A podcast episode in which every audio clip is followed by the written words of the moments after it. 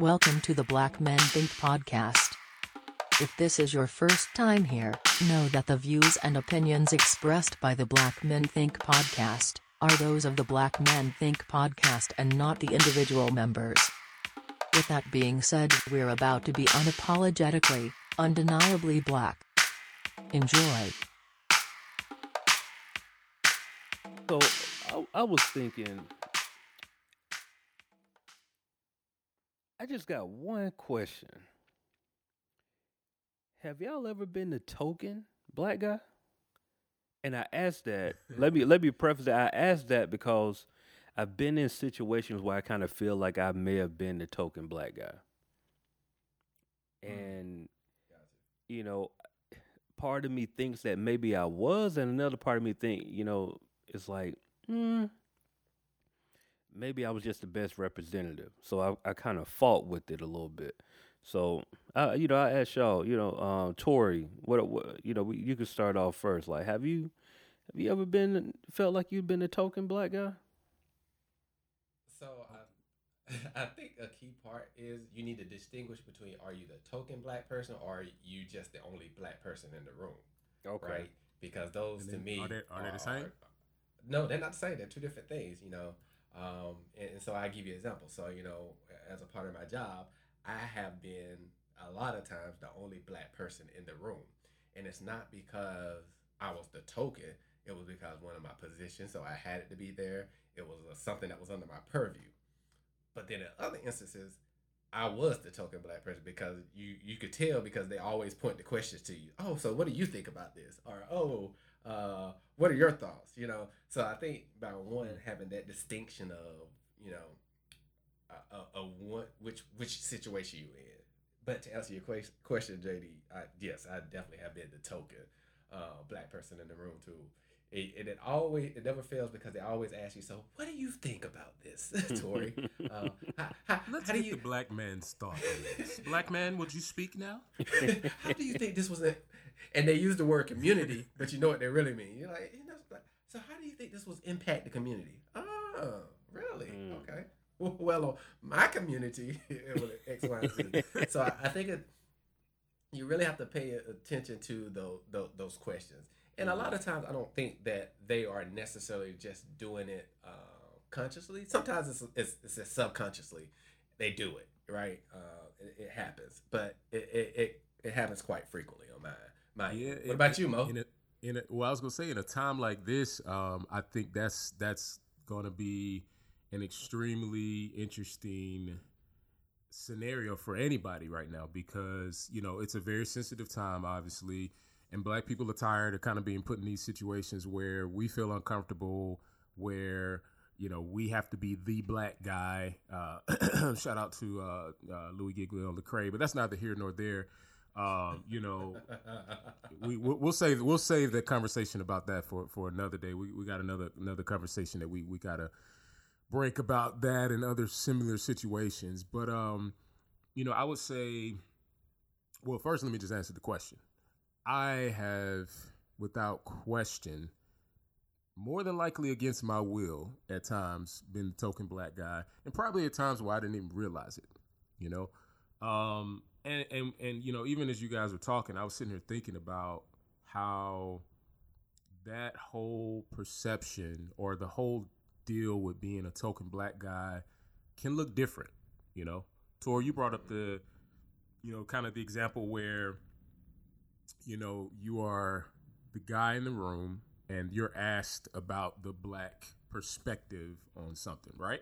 Mm-hmm. Like, you know, hey, what do you think about this? And usually it's more of a demeaning approach to it. Like usually they're asking you about something that they assume, or let's just say they're in a conversation that they assume is relevant to black people. And so they want the black thought, right? Mm-hmm. No pun. You know, I've been in situations where I've been called into the situation to be the black thought. You know what I'm saying?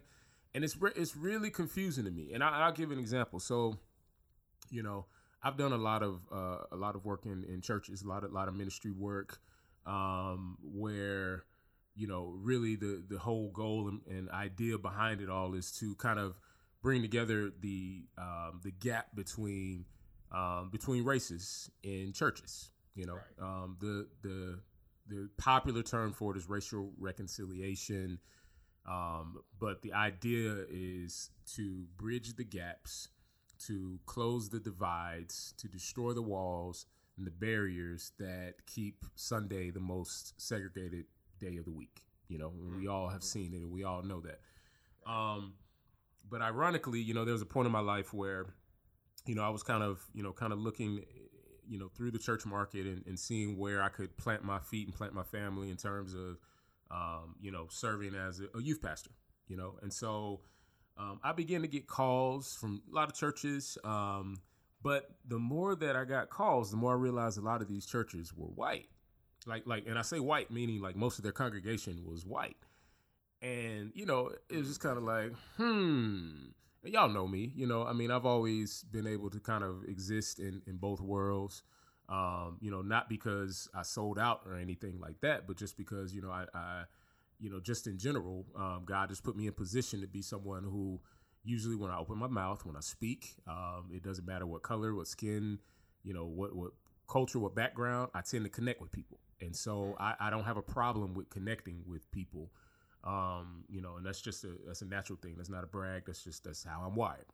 Right. But more or less, you know, in these church settings, you know, I would be brought in, and one church in particular, man, like the pastor, like he called me, he was like, yeah, we want you to come visit the church, yada, yada. And so me and my wife, we go that Sunday. Right. And I think this is before we ever had kids or anything. And so, you know, we literally sit in the church service, and I promise you when the church service ends, he comes up to me. He starts walking us around, like showing us on a tour. And, you know, you would think that I already had the job. Mm-hmm. And I'm going to tell you, I had a big problem with that because, A, dude, you don't know who I am. You know, you might have gotten maybe at best a recommendation from somebody that knew me, right? Mm-hmm. But you don't know me. Like right. Everything that I presented to everybody else in the world could have been a fake, could have been a phony. But the only thing that you saw was an opportunity to get a black man on staff at your white church. That to me is a massive problem. And honestly, from that day forth, I kind of had a big issue with that approach just because, you know, at the end of the day, I want to be valued for who I am, not the color of my skin only. I do want to be valued for the color of my skin. Matter of fact, I don't want to be killed for the color of my skin. Right. So, Mo, that brings up a question, you know, that kind of, you know, I didn't mean to stop your train of thought, but there's a couple of different ways that these things usually play out. One is the more direct, overt way to where they ask you the question. So, what's your perspective, or, you know, things of that nature. Right. But then those little subtle ones to where they give you a whole bunch of information, knowing that things are missing. And then they ask you the question. So, you know, what do you think about the plan? Do you think we're missing anything? And then that also leads into that, hey, really the real question that they wanted to ask you, which was, another one. How does it? I got another one. Uh-huh. It's another scenario. There are also opportunities where are situations where you are the black friend, right? Like, mm-hmm. like we've all seen those moments. JD, I'm sure you kind of had some of those moments. I mean, I know you from the Mac town, you know, but you play baseball, mm-hmm. you know, and often in baseball, we see those token black guy moments. Mm-hmm. Yeah, absolutely. Mm-hmm. Absolutely. No, I've been in those situations really throughout my life, man. Like, it's funny you say baseball. So how do you respond? So that was my question is how do we respond to these, you know? Well, you know, I know how I would, but, you know, since you already started, JD, how do you respond to these situations? I mean, I hate to say it, but it is situational because, you know, sometimes situational blackness. I know, right? It comes back around. But, you know, sometimes you have to kind of look at the situation and see exactly how things may play out. And it's crazy that we have to process all this stuff before reacting. But, you know, you mentioned baseball and, you know, I've had times where, I mean, I went to a very mixed school. It was a school that was really in a black neighborhood, but because we were a magnet school, we kind of got kids from everywhere. You know what I mean? And so we had a very mixed school despite being in a predominantly black neighborhood, like right in the middle of a black neighborhood. But you know, I played baseball. I was in a mass media program that was, you know, it was kind of mixed there. But when it comes to baseball, man, you know, the expectations are that you are an athlete, but I was an athlete that was kind of known for football, and coming over with baseball, it was just like a, oh yeah, man, this is my guy. Like, you know, it was more added emphasis on, and this wasn't across the board, but certain places where it was just added emphasis on who I was, as opposed to just, you know, just being JD, for the lack of better terms. But, you know, I saw it more, honestly, once I got into a professional atmosphere. College, I didn't feel like I didn't feel it as much, because we really hung around black people for the most part, us. Yeah.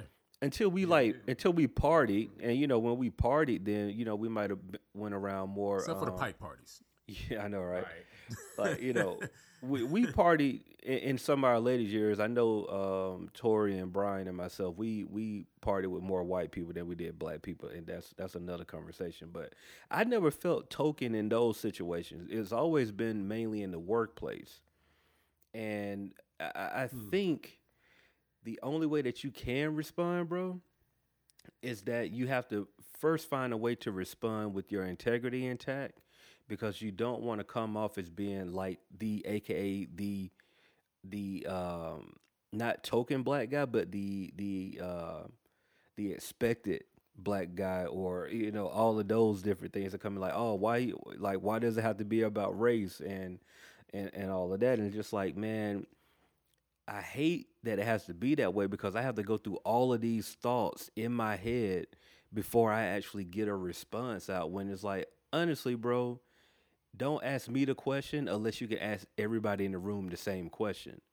And if you can't do that, then that's how you know that question, it may not be appropriate, or you may be like slightly, I don't want to use the racist word, but you know what I'm saying? Like, you might be slightly trying to put me in the token black guy role. Yeah, I think that's deep. You know, for me, when I'm in those situations, it's kind of like you know, I usually game theory it out, you know. So I think about the question, I think about the various responses that I can and should give, but I also look at the audience, right? So depending on the audience and where it's coming from, I'm always looking to influence and change the mindset of people going forward. Ooh, so depending on who is in the room, you know, I can say, okay, I need to approach it this way, because this would impart on them a deeper understanding and help maybe change the behavior going forward, right? So sometimes, you know, if it comes to me as a question, I kick it right back to it. So like, you know, I have my thoughts, but you know, let me hear your thoughts on it first. You know, what are your thoughts about, you know, hey, I see, you know, you might not looking at the underserved community or the more urban areas. So how would you address including them into your plan or your strategy? That way I put it back on them first, you know, and then that way they kind of see, oh, okay, you know, let me think a little bit broader. But also if it's something that, you know, that needs immediate or more direct attention, you know, I come to them real and hard, like, hey, I don't think this is the appropriate way to address this. You know, there needs to be a bigger conversation. You know, I can't just speak for the whole subset of people. You know, there needs to be a bigger conversation, community engagement, whatever the plan might be. But it needs to be more than just one voice. So I think my biggest thing is how I deal with them is how can I change the behavior going forward. So that's what I'm always looking for. You raise an interesting thought, and I got a question for y'all. So, Tori, I hear you, man. I hear you. Like it almost sounds like intentional tokenality, if I can coin that phrase right now. You know, I like it. Where intentional tokenality, I don't know, but you know, more or less. My question for you is like, should we or do we? I don't even know how to phrase it. Like, should we be okay with being a token? Because what you're saying, Tori, is that in some of those situations, you use it as an opportunity to influence, right? But my pushback on that is the intention coming from the other side is often already devaluing your presence to a trophy, you know, for lack of a better term. Like in those moments where, you know, you are the black guy and you're surrounded by your white friends, and your white friends are using you for validation because they feel like, hey, I have a black friend. Let me put my arm around him. What's up, bro? Let me, you know, let's kick it. You know, I mean, we've seen all the, you know, the stereotypical portrayals of token black guys. I mean, obviously we went through a wave of movies, you know, where there was always a token black guy, and there was always a black guy in a scary movie getting killed, and, you know, the whole 9 yards. But, you know, my thing is, like, I feel offended when I feel like I'm not accepted just because I'm me, as opposed to, like, you wanted me around because I'm the black dude. I mean, how y'all feel about that?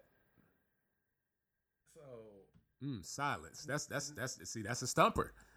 Well, no, I was trying to get my thoughts together so I could say it the correct way. So to me, I try to take emotionality out of the situation, right? And what I mean by that is somebody has to be in the room to represent us. So if I'm going to be that person in the room, I'm going to make sure I take full advantage of that opportunity, one, to move the cause forward, and two, to help, once again, not just influence, because it's not always about influence. Sometimes it's about education. So I'm trying to educate people as well. So you can be mad, or you can use it as an opportunity to be able to pull the next generation up, right? And so I always look at it as the latter. You know, if you look at how we got the right to vote and other things, and freedom and civil rights and things of that nature, you know, they was in uncomfortable situations. Sometimes they was tokens in certain situations. So I it's just something that to me has to be done in order to move things forward. I mean, I do get what you're saying, because sometimes it just feels like overburdensome, and why we gotta be going through this, why we gotta be doing that, you know. But you know, I'm gonna tell you, bro. Uh-huh. I gotta push back on that, because honestly, the pressure that black people feel in those situations is that we have to accommodate them, not them accommodate us. And so almost like, you know, legit feel that we don't have to put ourselves in those positions. Like, we don't owe those people anything. We don't have to stay in those moments. So here's a question. Learn. Let me push back to you. So if you're not there and nobody's there and decisions are being made, what you going to do next? So I once again, I'm not there to accommodate anybody. Mm-hmm. I'm there to, once again, I told you, I have two objectives, you know, educate and to influence, period, point blank. Mm-hmm. I'm not there to accommodate anybody. I'm not there to give a rubber stamp to nobody. I'm there to tell you my thoughts on the situation, take it for what it is. You can either do it or don't. But after that, it's up to you. So I think, to me, I think we're saying almost the same things. It's just, to me, I don't see it as me accommodating them. I see it as me using the opportunity to move things forward. I do get what you're saying, though. Yeah, because that's that white privilege, man. I just feel like that's that arrogance. Like, that's the moment where, you know what I'm saying, like, where it's all about them. And for once in a lifetime, especially in a climate like today, like, forget all that, man. Like we are black. We are bold. We are beautiful. We are who we are, regardless of our background. We are not monolithic. You know what I'm saying? We go through all spectrums. Some of us talk like that. Some of us sound like this. Some of us, you know, we are all over the place, and that needs to be recognized more than ever. And in a time like this, man, I'm just like, forget all that tokenality stuff. Like the people that are in those situations, if you felt uncomfortable to this point, leave them. Like, you know, I get it. I know what you're saying. Like, there's a value moment in education and in sharing, and if you don't, all right, maybe leave them as extreme. Like maybe just tell the truth. You know what I'm saying? Like drop the bomb, tell the truth about how you really feel. And I guess that's going right back to what you're saying, because you're really saying education. So Right. I don't know. So, I disagree with you at the same time while I agree. So here's the thing, right? Because I'm listening to what both of y'all saying, and I'm just trying to think of more moments of me having where I maybe felt like token in a situation. And like I said before, it's definitely at work, and a part of me thinks that it's intentional, but the other part is kind of. So I'll put it like this: at my job, I am the hip-hop guy, right? That's just what it is. And a lot of that is because I'm very vocal about what I do outside of work. And I don't shy away from, you know, I don't go to work and act like I don't do other things outside of work, right? Like, so they know that I'm in music. They know that I podcast. Like, they know all of these things about who I am as a person. But I think what happens is, because they know that information, they kind of feel the need to have to bring it up. And I don't know if they're bringing it up to qualify it or to, quote unquote, make me feel comfortable. But sometimes it's kind of like, I don't really need that. Like, so for perfect example, right? We all on quarantine. And, you know, of course, we're not in the office. Well, at least me, I'm not in the office right now. My job is I can work remotely. But, you know, birthdays came around. I just recently came off a birthday, and I got flowers. And so on my flowers, the card says, "To our favorite music producer / marketing coordinator." And I kind of feel like, just say "to your favorite marketing coordinator." Like, you really didn't have to include music producer. You know what I'm saying? It's kind of like, I get it. I understand why that's there, because it's like you trying to connect and also show that, oh, we recognize that you do other things. But it's kind of, you know, there's some not necessarily tension, but I feel like there's just, you don't have to do that, right? Because I don't think you do that to your white counterparts. Like, I doubt it if you're sending, you know, to my favorite, I don't know, gardener and such and such. I got you. You know what I'm saying? I don't think you're doing that. I think you're doing that because, like, you know, you may want to make me feel more comfortable. What I don't know. Honestly, I don't know why you're doing it. You know what I'm saying? But I don't think you have to do that. Of course, yes, I do other things, but mystery. You know what I'm saying? Say it again. I just said it's because we're a mystery. Like, so, yep. and what I mean by that is our culture, like who we are as a people collectively. Is a mystery to those who have not valued it for centuries, but more or less have demeaned it to slavery or to servanthood or to colonization or to XYZ, anything else you can throw in that space. And the reality is, you know, they've had the privilege of almost accessing our greatness for their benefit whenever they want to and turning it off whenever they want to. We keep it funky. Like, look at the music industry.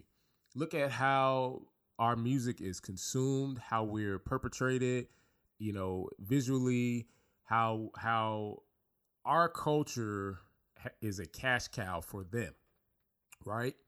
And they feed off of it to the point where they feel like they are a part of it. But in reality, it's us. Like, it's who we are. And granted, you know what I'm saying? I'm not tripping over, like, the fact that they like our music. Like, that's, of course you do, because it sounds great. What I'm saying is they don't value the people in the music. Like, they value the product. And that's how we're seen. Like, we're seen as a product. Even in these, you know, and it's as a product. And as simple as the friendships, you know, where there's one black guy and, you know, and I'm just using this as an example because this was the conversation in my area coming up. Like I went to a high school in a part of Georgia that was mostly white. I came from an all black area. I moved in 8th grade. I was one of 9 black kids in my middle school. And I automatically became the cool guy. Had nothing to do with anybody knowing me. It was because I was a black guy. They had rarely seen black people. And more importantly, they had rarely seen black people from probably, you know, an all black area that talk differently, that dress differently, you know, XYZ. And when I really look back at that, bro, that's fundamentally crap. And it's because they were intrigued by me, and I get it. right? But at the same time, the whole perception has to shift. Like, that's not enough for me. Tor, I know you was going to say something. I just, this conversation is hard for me, man. No, I get it. It's shaped by our various perspectives from growing up, right? I was just gonna say I'm not necessarily. I do get what you're saying and you're doing. I do think it's an intriguing factor, like, you know, the black culture, and everybody wants to know about the black culture, and everybody wants to be a part of the black culture. Everybody wants to mimic and mock the black culture. But I also just want to make sure, you know, just for our listeners' perspective and education. Is that, you know, we're not trying to generalize and say that it's everybody. Oh, yeah, 100%. Based off of our experience, it has been an overwhelming number of encounters that we have all collectively and individually experienced over our lives. So I've had a lot of them, yeah. And I've had a lot of them as well. And so we're just trying to give you insights on our situations that we've been in. And that's it. But I agree with you that it's that intriguing factor that, you know, from the outside it looks cool, but then when you walk a mile in our shoes, then you're like, oh wait, I don't know if I want that. I don't know. I didn't know all of that came with it. And so you raise a good point. And so for you, I think more what you're getting to is really that, you know, they want the people that want to imitate the black culture, they want the good, but then they don't want to take the bad that comes with it. They don't want to take the stereotypes that come with it. They don't want to take the harassment that comes with it. They don't want to take They don't want to take the lack of access to healthcare, the lack of access to education. They don't want to take all of those other things with it. They just want to take the glamorous things that they see on TV, and try to glorify that. You know, that's a whole nother conversation. But you know, I agree with you. They don't want to experience the full blackness. It's really what it is. That's real, bro. That's real. That's you said a mouthful, man, because I was thinking too. And I had this conversation with a friend that was listening. It was like, man, you don't like your job. And I was like, it ain't even really that. Because to be fair, full transparency, I think that particularly at where I work at now, the white people that are there are very receiving and understanding of black people. And while they sometimes may not know how to show it, I think that there's dialogue that can happen there. Like, I've never been at work and felt like I didn't belong at work. You know what I'm saying? It's like on this token conversation, I've never felt like, oh, I don't think they want me here. Like, I've never felt like that. I've always felt included, number one. But I think piggybacking off of what you said, Tori, it's important that our white counterparts have to understand that you have to accept all of us. Right, you have to accept, and I look at myself as someone who, if I told you my life story, you would look at me like, how are you here? Like, I don't even understand. Like, you're talking about somebody that grew up in a predominantly black city for the most part. You know what I mean? I grew up around gang culture, partaked in gang culture, realized that I was being a follower in those situations, and started becoming my own man and becoming an entrepreneurial spirit, played sports, go to college and meet homeboys that opened my eyes to all of these different things. And, you know, it comes back to understanding what it means to be broke, understanding what it means to have a little change in your pocket, understanding, like, relationships and all of those things. And if you tell somebody that story and you wrap that up and put them in a work environment, if we have those conversations, you're looking at like, hold on, so, oh, you're more than just this, right? It's not just the, oh, come to work and, you know, oh, you like hip hop. Because that's, on surface, that's what most people probably will see. They was like, oh, okay, this is an educated guy. He loves hip hop, whatever. It's like, no, there's layers, bro. It's like we've all been through so much stuff that I think a lot of times, because we're black men, we don't get that benefit of the doubt of learning our whole story. They take 25% and they make that assumption off of the 25% and just go with it. and they don't look at the other 75. And you know that, I guess that's what's offensive to me. Right, and I was just to say, I think that brings up a good point because I think the reason why I don't get offensive, and I think JD was hitting on this, is that when I walk into a room, I know I belong in the room. I don't care if I'm the only black person in there. That's true. Or what. That's real. I know that I belong there, and I know the reason I'm there is because I'm an expert when I come. And so when I open my mouth, 9 times out of 10, I've researched it 20 times before I got there. I know what the answer is going to be. So I walk in with the same confidence that my counterparts walk in. And not only that, just like they would interrupt me to put their point across, I would interrupt them to put my point across. So I think for me now, as I've grown into myself and into being comfortable with who I am, because I think that's the first thing. We have to be comfortable with who we are individually before we can really, start holding people accountable for their interactions with us, right? So I'm comfortable in myself. I'm comfortable with my intelligence, and I know that, I can go to bat with the best of them. And so when I walk into a room, I'm walking into it with that exact same confidence, that exact same swag. I match everything from the dress to the speaker and to everything. And so I think that for me is, and I think that part comes with time. It comes with wisdom, It comes with just, life experience. And so I think, at this stage of the game, I don't. Some of the other stuff, I like to call it the small stuff. You guys know me. I'm a very compartmentalized person. I'm very even keel. Things don't rock me. So when I come in, I have one thing on my mind. It's about business. It getting to the decision that I want anyway. So that's just for me. Talk that talk. Yeah, I think for me, it's the reason I would say it's offensive to me. I love the point you made, Tori. For me personally, it's not because there's an insecurity in who I am. I think it mostly has to do with the fact of how I'm wired. I am a challenger at heart, not for the sake of conflict, but for the sake of pushing the buttons to get us all to the same place. Right. I don't back away from confrontation. I actually prefer it because I think healing comes from it. It doesn't mean I'm creating confrontation, but when the moment presents itself, let's go through it. Let's walk through it. You share what you feel. I share what I feel. Right. We come out of it better, and that's the end goal for me. That's always the focus. And I also don't mind opposing wrong. When things are wrong, and when perceptions, when perspectives, when decisions are wrong, I don't mind being the voice in the room that says, "Hold up, that's not it," And all of that is needed, though. It's kind of like I said this before on other podcasts. That's what the beautiful part about the civil rights. Everybody had a lane to play, and I think you're speaking to that is that everybody has a role to play in this bigger picture. That's you. You're the one that's like, no.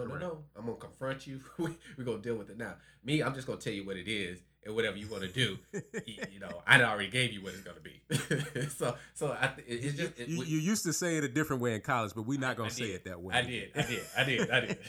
So I think that's the thing about it. That's the thing about it. Yeah. And I get it. Like, it's definitely at the end of the day, I love what we said earlier. Like, intentional tokenality is one of those things where, while you may find yourself in that scenario where you are the only, and regardless of what, anybody else thinks about the moment, regardless of why they want you there or why they want to hear your voice, whether it's truly because they value you or because they value what you can do for them, at the end of the day, there's an opportunity, right? Like there's an opportunity to influence, and you got to find your comfort zone with it. Like, for me, in some of those situations, I honestly will take the hard route and will back out. And in other situations, I felt like it was an opportunity to, to educate. And mainly those moments were probably with people that I knew, that I respected, that were, I would see as real peers, and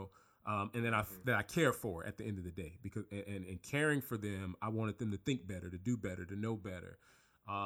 But honestly, there are some people who I could care less, and that's just me being honest, because you got to learn it for yourself.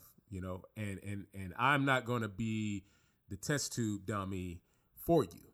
Right. I'm just not. Right. Like, at the end of the day, what you'll learn is when I walk out this door, or, you know, that lesson will be learned, you know, either the hard way or the easy way. I don't mind you learning it the hard way, but so that's just me. I got a one final question from me, you know, and then, you know, you guys can ask whatever else you want to. So what is your ultimate goal in those situations? You know, if you could just paint the best picture of how you deal with these situations, what is your ultimate goal or the ultimate outcome that you will want to see from them? I think in any situation, really, to piggyback off of what you said earlier, number one, I just want to, I'll say this, I want to change the perception. That's what I want to do. I want to change the perception. I want to walk away from any conversation that I'm having with anybody, black or white, but very in particular when I'm talking to white people, is change the perception. I want you to leave having a conversation with me thinking that, oh, okay, so yeah, he might have a hoodie on, but he ain't no threat like I was thinking initially when him walking up. Yeah. You know what I'm saying? Is, oh, this dude is actually educated and but at the same time, he knows how to have a conversation that doesn't feel demeaning. It doesn't feel threatening. It's just an intellect. It's a conversation that I would have with anybody, right? I want that perception to be changed immediately after I walk away, to where that they feel like whenever they're talking to a black guy, they can resonate on the conversation that they had with me and realize that, man, I have a lot to learn about black people. You know what I mean? I definitely think that's my goal. That's definitely my goal. For me, I would say, just I'll spare the moment thinking about it. I think my goal in those moments would have to be to present the most authentic situation possible, for the sake of them having the real experience. You know, I would hate to rob them of the opportunity to meet a black man. I'm not going to say black men just because I don't represent all black men. I'm just me, though I'm very proud to be a black man. I want the experience that they have to for them to walk away from it, you know, having realized that they've experienced maybe what they didn't expect to, you know, because obviously they probably came into the situation with expectations, with preconceived notions. And it's not that I'm necessarily here to tear all that down, but I'm here to address or confront whatever is inaccurate so that the next time that they connect, there's a greater appreciation for who they're connected with. If that's about the simplest way I could say it. No, that's good. And for me, you know, it goes back to what I said earlier. My ultimate goal is I want them to understand that they have to accept the full black experience, not just the glamorous parts. There's so much more to being black, to being a black male, to being a black female, than just the colorized skins, just the videos, just the glitz and glamours. There's a whole lot of interactions that happen on a day-to-day basis that dramatically impact and shape who we are individually and collectively as a culture. And my goal is to really, like I said earlier, to influence and to educate them about black, about being black, period, point blank. Man, that's a closer there. So wanted to take the time right now to really introduce a new segment, right? So we get questions from here every now and then here, and what we wanted to do is kind of let those questions be known here on the podcast. And so this first one, I don't even know what we're going to name this segment, but you know what? I'm just going to come with something off the fly and say, keep the conversation going, just because that's actually what she wrote. So I'm taking... I like you did it again. Yeah, there we go. I like that. Keep the conversation going, right? So this comes from one of our fellow Georgia State alums. Shout out to Courtney. She says that I've been listening to each episode, but the past couple episodes have been right out of my own personal circle conversations. First off, thank you for putting the voice out there for the people to hear. But my puzzling question to black men now is, what do you do when you get pulled over since tensions are high? And I'm assuming she's saying get pulled over by the police when tensions are, since tensions are high right now. So Marlon, I'm gonna go with you first, and then Tori, you can tackle that one. Okay. Wow, whew, that's a heavy question, Court. Thank you for asking it. First of all, you know, I've honestly played this scenario. I'll try to be brief. I've played this scenario in my head multiple, like probably countless times in the past few weeks. And honestly, I don't have an answer. And I'll tell you why. Because there's so many factors, you know. There is the uncomfortableness that I will automatically feel when those blue lights go on, the fear, the reminders that many of us haven't made it out of these situations just because blue lights started flickering in our rearview mirror. And I've pictured the best and I've pictured the worst. I'm gonna keep it real with y'all. You know, I've pictured myself sitting in any of those situations that our brothers and sisters have set in countless times, whether they recorded or not, whether they go viral or not. And man, I don't know. All I know is the only thing I can say is I am going to try my best to get home to my family. That's really all I can tell you, because everything else is a variable.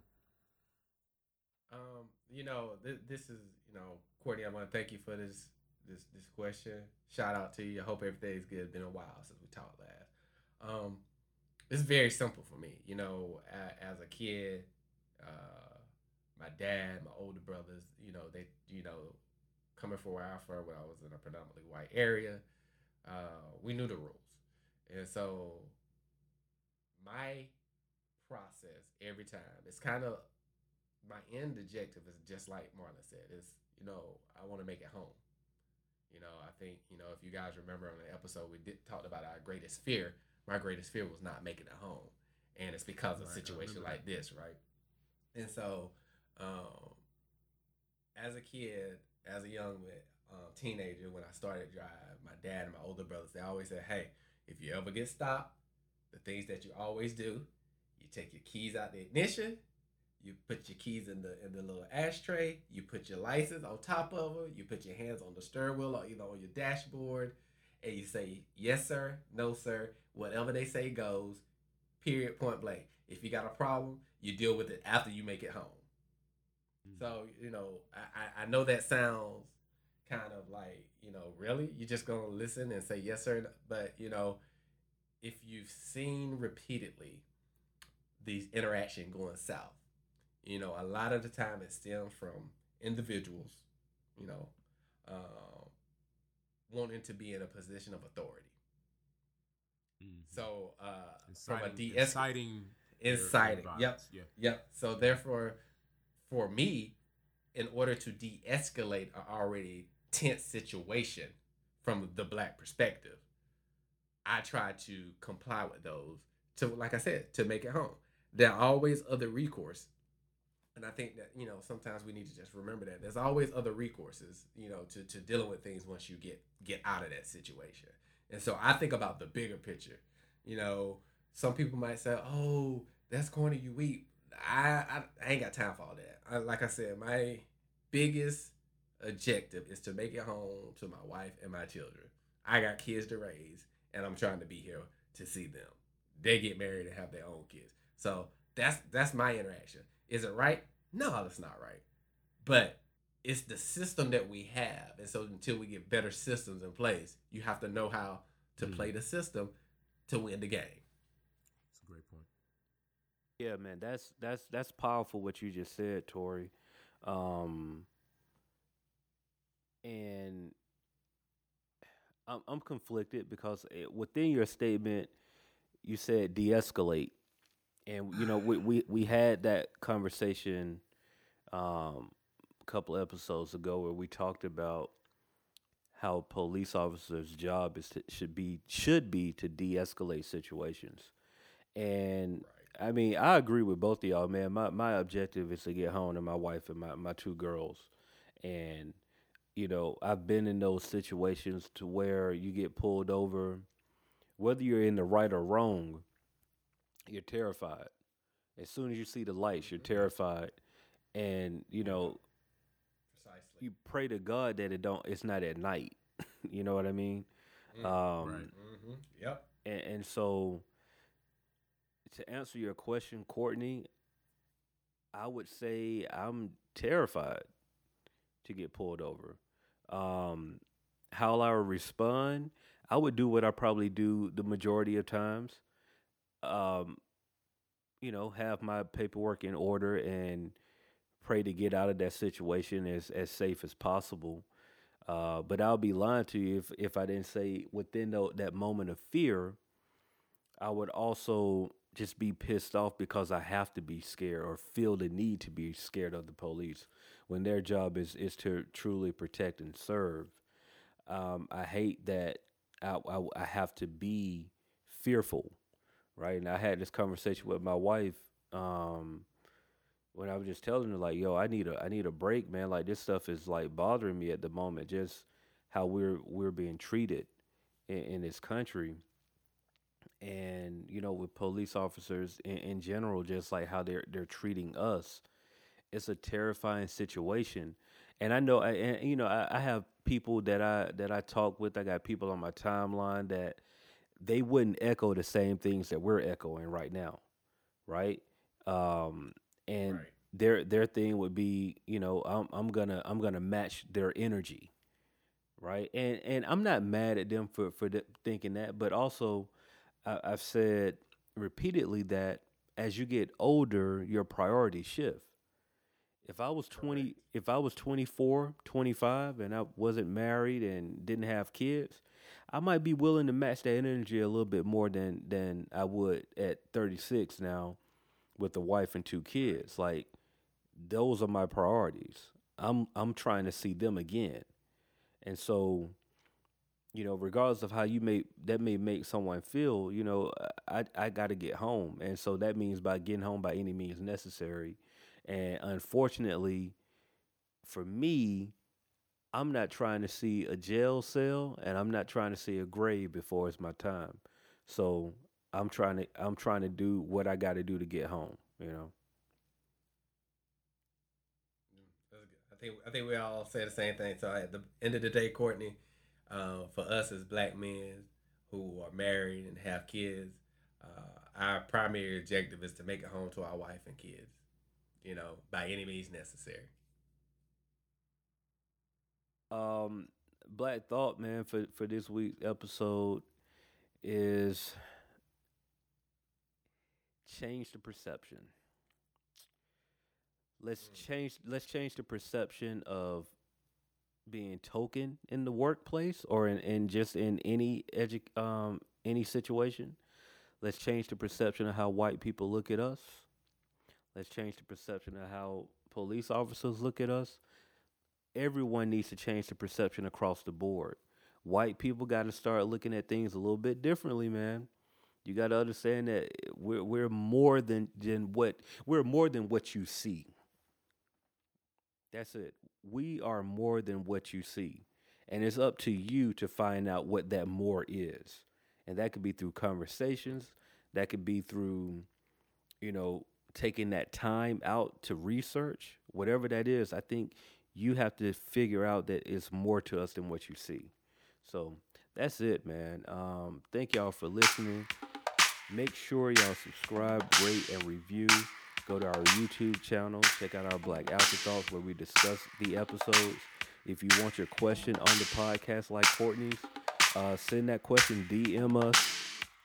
We would love to hear from you. We love to get your feedback and just to see where we're going in the future with this podcast. So it's the Black Man Think Podcast. Thank y'all for listening. See y'all next week.